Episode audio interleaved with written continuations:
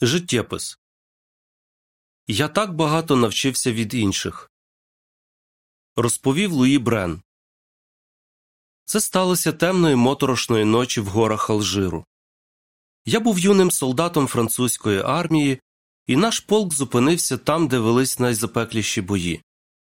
Я стояв на посту, ховаючись за мішками з піском. Поряд не було нікого, лише я і кулемет. Раптом мертву тишу порушив шум. Це були чиїсь кроки. Вони наближались до мене. Кров у моїх жилах захолола. Я не хотів помирати, бо мені тільки виповнилося двадцять, і не хотів нікого вбивати. У розпачі я вигукнув Боже, врятуй мене. Та страшна ніч перевернула все моє життя адже відтоді почалися мої пошуки Бога. Як я тоді вижив? Дозвольте я розповім про це пізніше. А зараз хочу розказати вам про своє дитинство і про те, чому я захотів більше дізнатись про Бога. Вчуся від свого тата.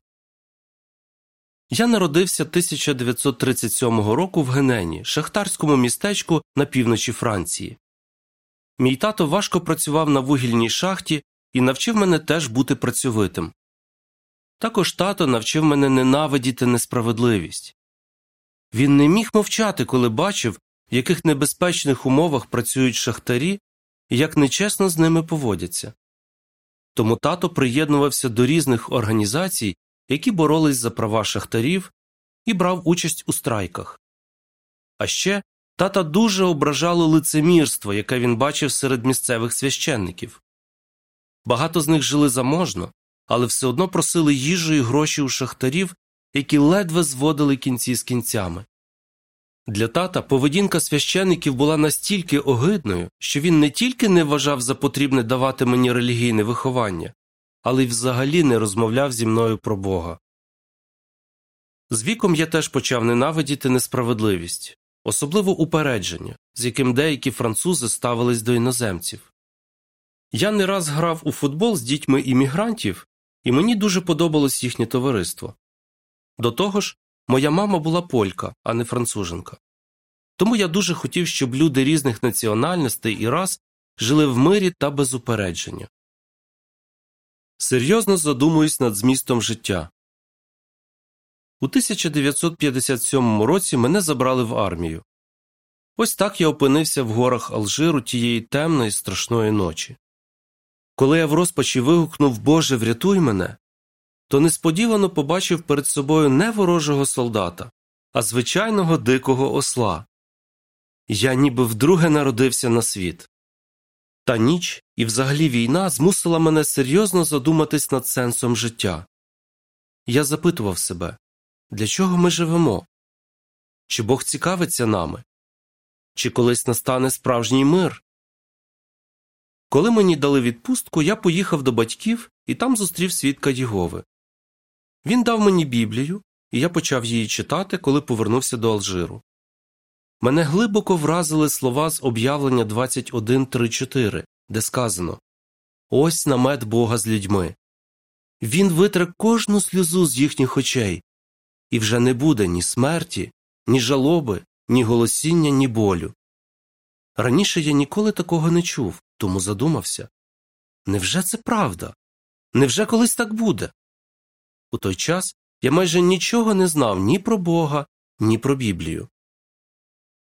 У 1959 році я повернувся з армії і познайомився з Франсуа, свідком Єгови, який навчив мене багатьох біблійних істин.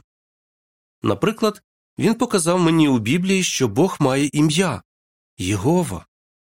Також Франсуа пояснив, що Єгова встановить на землі справедливість, перетворить її у рай і виконає слова з об'явлення 21.3.4. Те, що я дізнався з Біблії, було дуже логічним і торкнулося мого серця.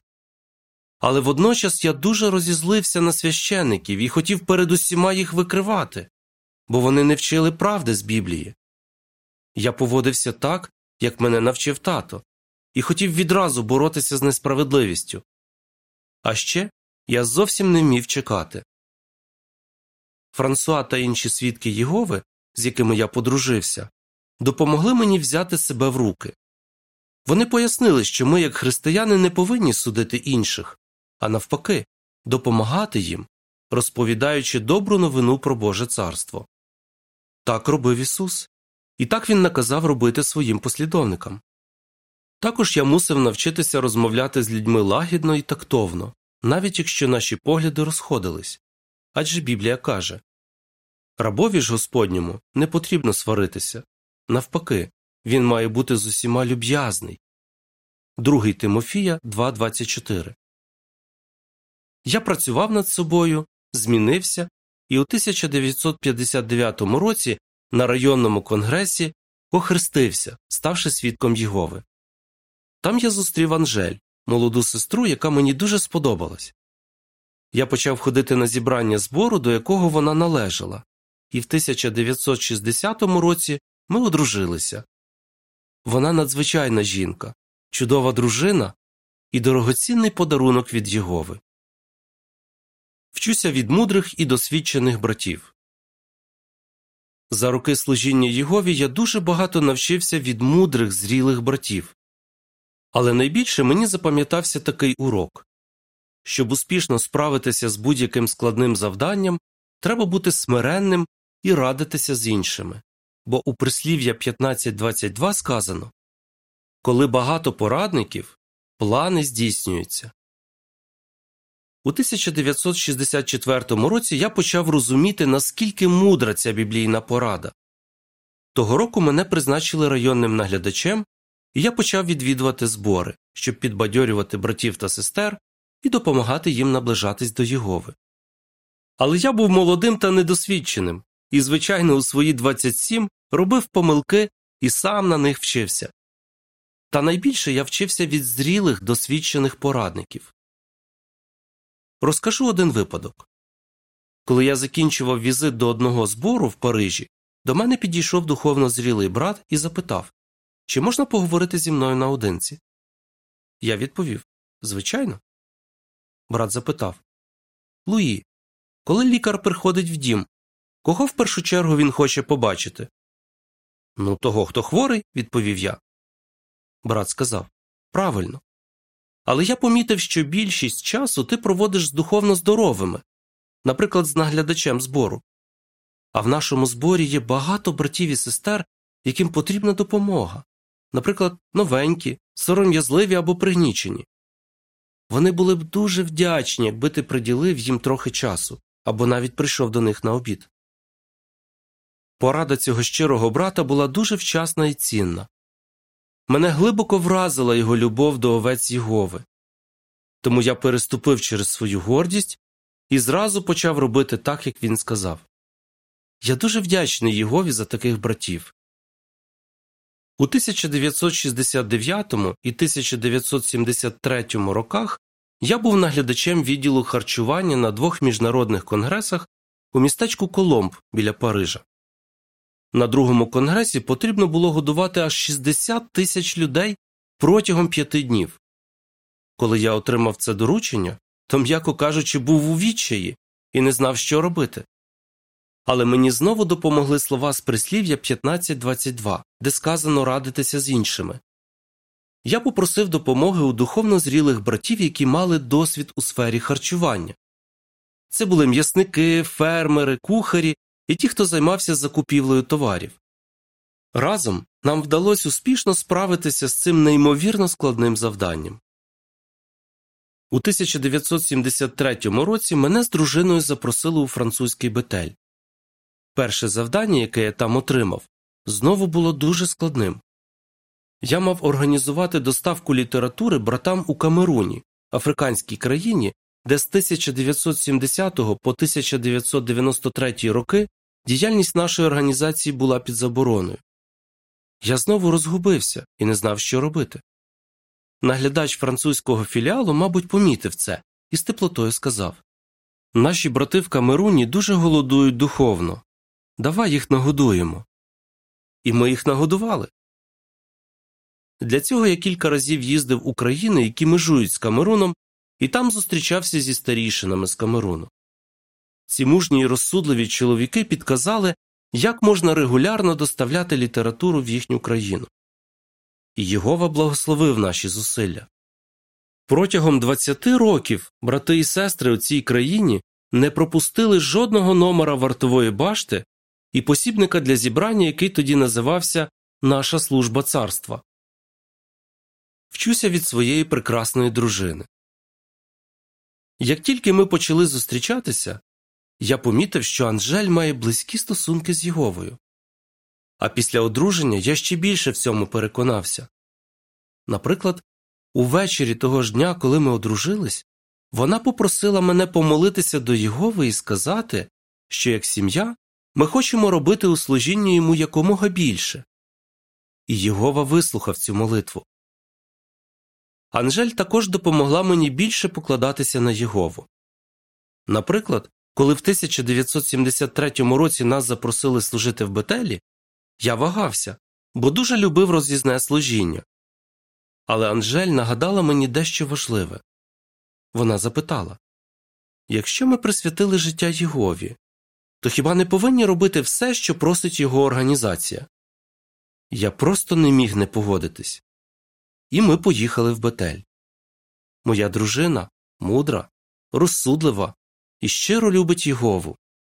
Завдяки таким прекрасним рисам наш шлюб завжди був міцним, і ми приймали мудрі рішення. Минуло багато років, і ми вже не молоді. Та Анжель і далі залишається чудовою дружиною і завжди мене підтримує.